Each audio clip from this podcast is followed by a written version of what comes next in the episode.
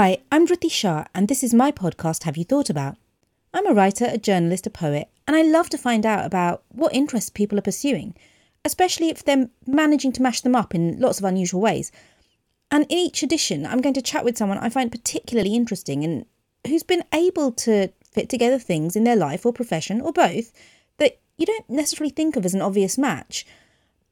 You're about to hear me chatting with Sheetal Parmar, a journalist, a cat whisperer, and a big fan of The Terminator.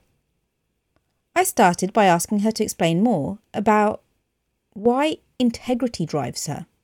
Sheetal we met thanks to a cultural leaders course uh, called Clore a few years ago, and one thing that stood out for me was you have a lot of integrity and I really would love to know more about how that actually drives you. I've been thinking about integrity a lot over the last, I would say, maybe about three or four years. You know, nobody wakes up and thinks, I have integrity.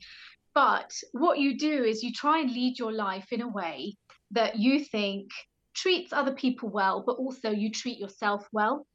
And that has been much more prevalent in my life over the last three or four years, I have to say. You know, where you get these mind moments or you get these episodes in your life where you think, why is this happening to me? How am I going to deal with this?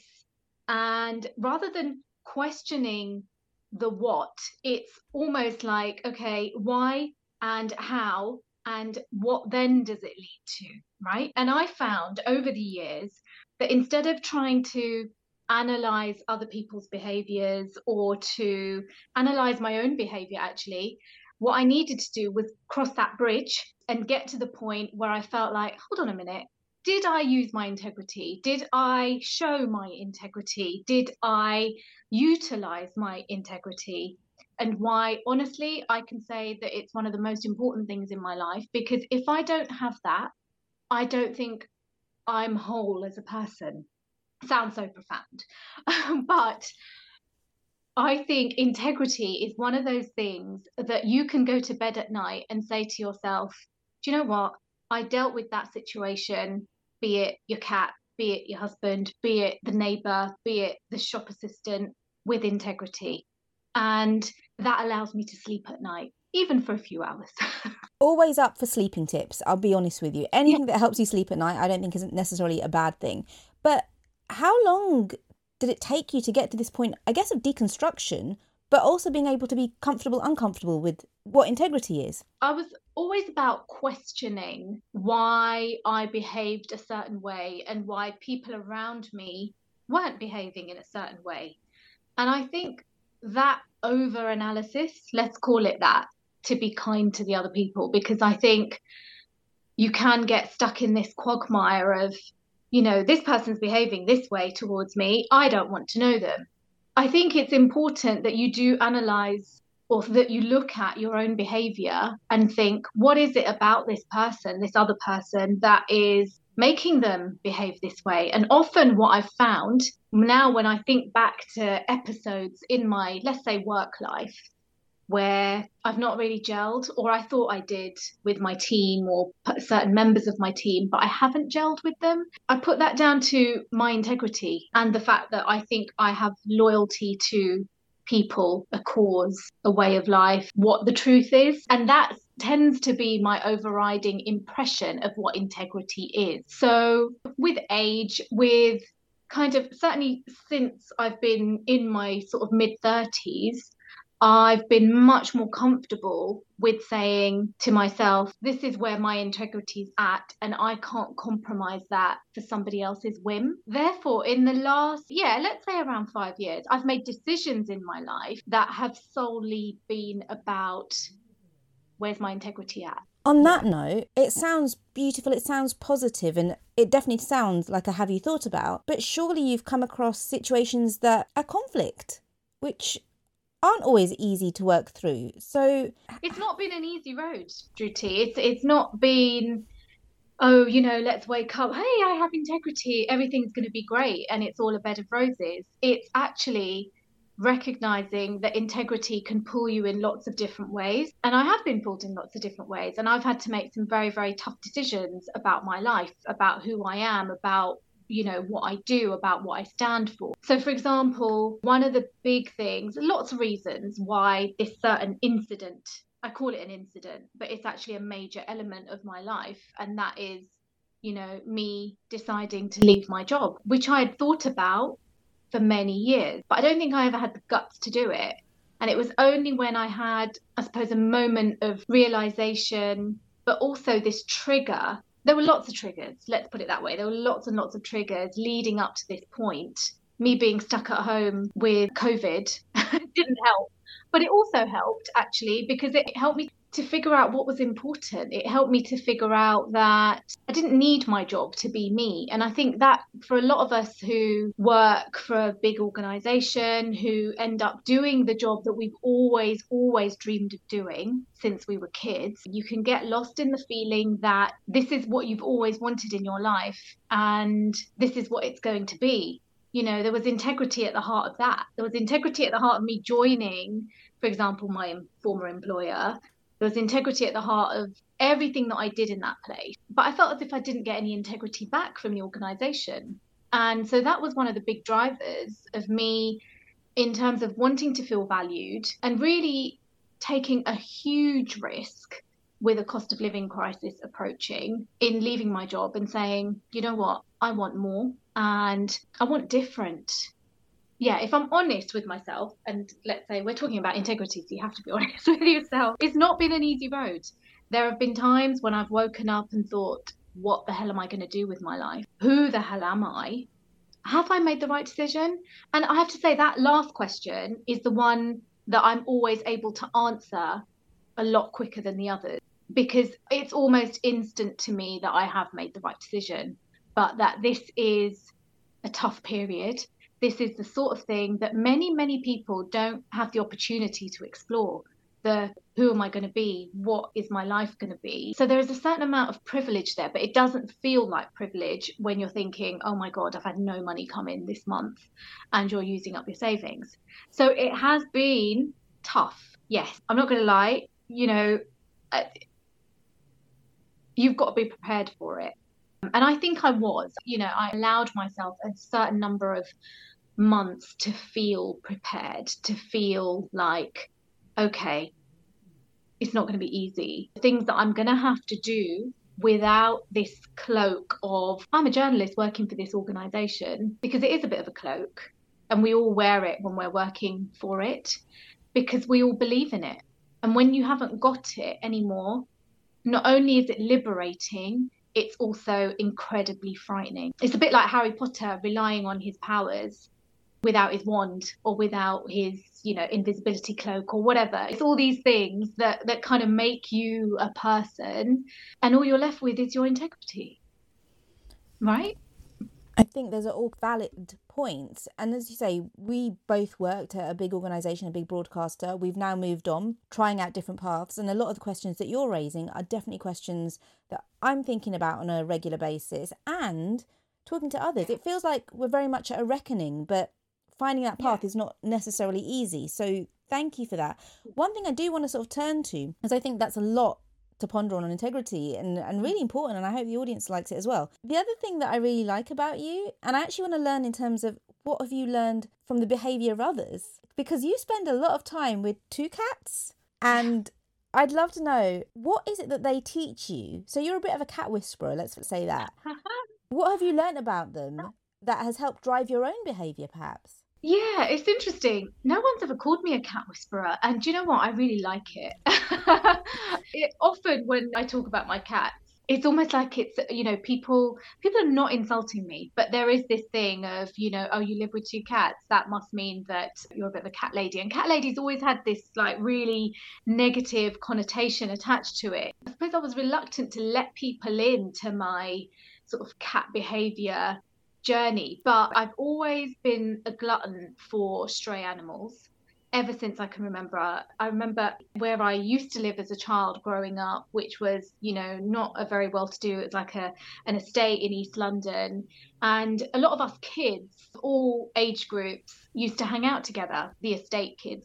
And all, all different backgrounds. I remember this family who lived just outside of the estate and they had a beautiful dog called Casey And I remember whenever we used to get together in the holidays and they used to come over to our estate and just hang out because there was a little park thing there. And they used to bring Casey with them. Casey was a beautiful dog, a family pet. And Casey got ill. Casey developed, I think now what it was was cancer, or certainly she had very, very visible tumours on her head. And they abandoned her, most likely because of the cost of treatment now when I think about it. I was probably about seven at the time, so I don't really know the ins and outs. And it wasn't the sort of thing where I would say, you need to do something about your dog. Like, you know, and, and we weren't in a position to take on a dog. I mean, we're an Asian family. Asian families at the time didn't have pets, although I always used to sneak in a cat from somewhere. So Casey, because she knew us and she knew where friendly people lived, she'd been abandoned, she used to scratch at our front door. And like I used to be quite ill as a kid. So I was home a lot from school. And I just remember like I used to open the door to her, even though I wasn't allowed to open the door, but I knew it was Casey. And I used to feed her. It was like we didn't have dog food. We, eh, I literally used to feed her like crackers and biscuits and things, and and give her water and so. And it just, you know what? Even now, I think about Casey, and it really upsets me that a former family pet who was loved, literally loved and cherished, was then abandoned by the same people who loved and oh. cherished her. For me, pets and animals complete a home. And for a long time, I didn't have a cat. But again, I, you know, I always befriended stray cats. I can tell a stray cat they look dirty. you know, they're usually they're the desperation for food or for human contact. It's really interesting how they crave it, but they fear it at the same time. Because most pets, I mean, I've even had a feral cat who took up home outside my parents' front door. And it's really interesting because I just used to sit next to this feral cat and this feral cat, absolutely feral, born on the on the fields opposite my parents' house, and the feral cat was amazing with me. Maybe it's just like it can just sense that I'm not going to hurt it, but it attacked my parents every time they came home from somewhere. So, they didn't let me keep that cat. But why cats? Always loved cats. I think cats were always more the size of them, right? So they're much more manageable. I remember having a book and there was like these stories about kittens and just these photographs in them and you know, but they would get stuck up ladders and they couldn't get down. And I just remembered like they were just gorgeous and beautiful and that whole thing of, you know, oh, a kitten's so cute. But cats are just as cute and they're really intelligent. They are not aloof. Like that whole thing about you know dogs are amazing and just love you to bits but cats you know couldn't really be bothered. Since lockdown really it's amazing how my cats have really thrived with my company. And they're literally with me 24 7 obviously i'm not working at the moment so if i'm out for a few hours for the day i know that they're going to sleep with me that night because they've missed me. You know they haven't seen me for four or five hours during the day they are incredibly intelligent. They give a lot of love. They're independent enough that they don't crowd you. And they really, really do respond to how you are as a person. So, you know, I've been through some ups and downs, and it's amazing. For example, one of my cats is he does he's he's not a lap cat, doesn't like sitting on laps or anything. He's but he will sleep next to me to the point where he will literally spoon me at night. But it's just really interesting that when I've had, say, you know, the death of my brother, for example, just before COVID lockdown, and prior to that, another point where there was a very close death is the only time he's done this. And he would sit on my chest. He's only ever done that twice. And that's his way of saying, I know you're going through something and I'm going to look after you it sounds so strange, but it's almost like he senses this. She's not all right at the moment. And there are other times he's only ever done that with two deaths. It's amazing. But there are other times when I'm really, really upset about something, and he will just come and sit next to me somewhere. You know, he'll be somewhere right next to me. The other one is a complete lap cat, and this is, you know, he's he's the famous one called Sadness because he was a stray and just looked really sad, um, and so the name sort of stuck. But he is an incredibly happy cat. You know, I've kind of taught him how to play. I've how how can you teach a cat to play? Don't they have it inherently? Like what what have you done? They do, but when they're strays, they lose that ability because they face so much danger. They don't have a home. They don't have somewhere that they can run to for safety. The the idea that they're not going to necessarily be fed unless they get manage to get in somewhere and steal food from somewhere. All of those things make them really frightened of life, especially if they've been in a home previously. For a pet cat that then becomes a stray, it's a nightmare for them on the streets or in the gardens. Often they're being attacked by other cats, unneutered cats, all that kind of thing. It took me about two years to trap him to the point where I could get him to a vet and get him neutered, check for a chip and all of that. But he wouldn't let me touch him. That was the thing. And, and it, it literally took months, months, seriously, for, for me to be able to feed him. And every day I would just move the, the plate maybe two or three centimeters closer to the back door like I'd put my hand on the plate so that he could smell my hand while he was eating. Initially, he was absolutely petrified of me putting my hand anywhere near him. It took months for me to actually stroke him. And then eventually, you know, he would come in and would spend like 10 minutes inside, that kind of thing. And I would like let him show show my other cat was play, show him my other cat who was playing with a piece of string he would watch that. He would want to play with it, but he was petrified of playing. But then eventually, it everything was slowly, slowly.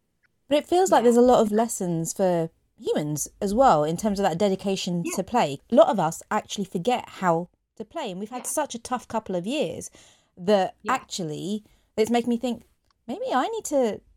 You know, I am a dog person, but maybe I need to follow the the path of Sheetal and, and the cat. I mean, I mean that could be a whole children's book, but that element of play is really interesting. Well, cat, cats do they do like playing. They really do like playing. It's just about finding things that they want to play with. They are that's what I mean. They are so intelligent. You can make them do things. You know, like I, I've trained both of mine to sit. So if I say sit, they sit. And you do it like with dogs same, you know, you use the same thing, treat. Both of my cats are rescue cats, so they've come to me as strays without homes, not microchipped, unneutered, living on the streets. They were previous pets. You know that because one of them absolutely knew how to use a litter tray and, you know, craves human company. And the other one is a complete lap cat. And that can only happen, trust me, if they've sat in laps while they were kittens. The, the thing is, even even for cats who are two, three, four years old, if they've got love, if they've got security, if they've got food, they will dance to your tune to a certain degree. Maybe not completely fully but they also you know what? They're grateful. They're grateful to have a home again. And i think therefore their behavior adapts to your home life you know the home life that has been set by the human. So yeah. I, am aware that all of this makes me sound like cat lady. Most experts in sort of feline behavior will also say there just isn't enough research in cats unfortunately, because people have always been much more interested in the the sort of reward you get from training a dog. When cats were because of this attitude right? This attitude of oh cats will just fend for themselves or whatever. Actually no they won't. Their behavior is completely different when their humans not around. So saying that it just actually reminded me like not so long ago in the news and you know perhaps we're as less absorbed with the news as we used to be in our previous careers. But in the news, there yeah. was a note about coronavirus and the pandemic, the government potential reaction to the pandemic in the early yeah. days. And there was a conversation about potentially cat culling, came out yeah. in some leaked WhatsApps. Having heard that, what?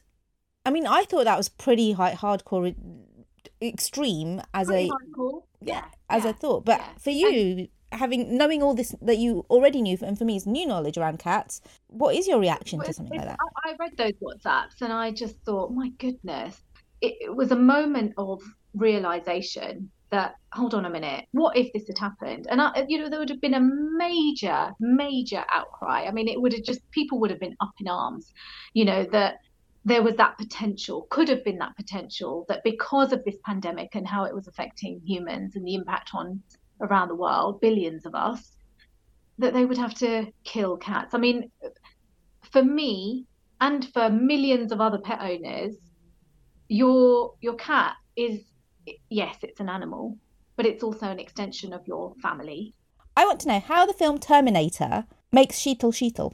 My favourite film, probably of all time, and it's the first one. It's The Terminator from what is it, 1984, the original Arnold Schwarzenegger, Michael Biehn, Linda Hamilton. I saw that film. I know it's an 18, but I saw it. I think I was about seven or eight. My brother used to work in a video shop, and he brought home a copy once. And uh, all my siblings were older than me, so I used to I had, uh, you know, much more eclectic taste in music and films because, you know, siblings influence you, right? And I remember watching Terminator and just being completely blown away by the idea of this. It's the first time I'd heard the word cyborg as well, right? Seven or eight years old. I didn't know what a cyborg was. And and I just remember being equally petrified, fascinated, blown away and fear it i think it injected in me that actually you know what? Oh my god this could happen. What if this could happen? And now a lot of a lot of the time i'll watch something scary probably because of that or probably because of jaws as well because i watched jaws at a very young age and i was really really i remember watching jaws with the whole family being quite young younger than seven and just being absolutely petrified of going to the loo that night because I was so scared that Jaws was gonna, you know, jump up through the loo. but although Jaws is think... misinformation, just to make everyone clear, Jaws is misinformation. it's just pure fiction. And exactly. Uh, I love sharks, and probably on an equal level with Terminator. And I've actually swum with sharks because I love them so much. So and no cage, no cage. so you know, there's. I think I think that that element of danger although sharks are real danger and Terminator is obviously not real danger, but it's that thing of, you know what? How would I be in this situation? What if I was Sarah Connor? How would I get out? What would I do? Would I be as brave as her? You know, how would I react? And this is why I love the first one so much because I think her fear and her kind of incredulousness that what the hell is this thing that's trying to kill me? Surely none of this is true. And it's that bit in that film towards the end where she thinks he's completely burnt to a cinder after the truck, you know, is blown blown blown apart.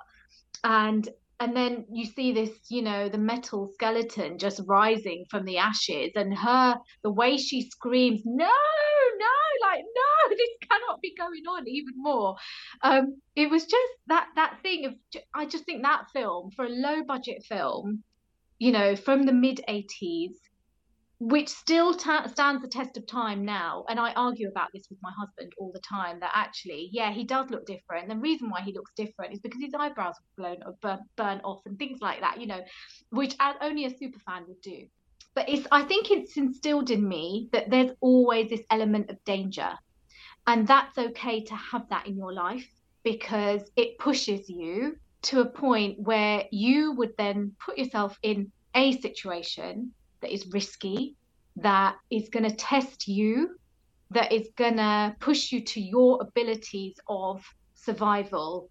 Kind of, I don't want to say retribution, but I mean, you know, being able to e- equate in your mind what you're capable of, but you're not going to be pushed until you face that element of risk and danger, right? And and I think as journalists, we've kind of encompassed that within our roles. I know I always loved being in dangerous situations through my job because you're semi protected, but you're also challenging yourself to say, I can deal with this, you know? And yeah, so that all comes from the Terminator. How weird. Oh, such a tangent. But oh, I just think, you know what? We sometimes we can look at cultural influences and not see them for what they can do for your life. And and I, I think that's what Terminator's done for me. Yeah. the wonderful Sheetal Parmar who brings together integrity, cat whispering, and the Terminator.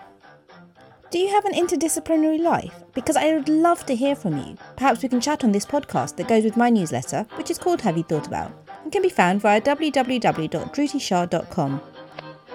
Please join me next time, I will be back, for a great conversation with another guest who likes to mix things up in their life. Thank you to Rian Shah for the music for this podcast.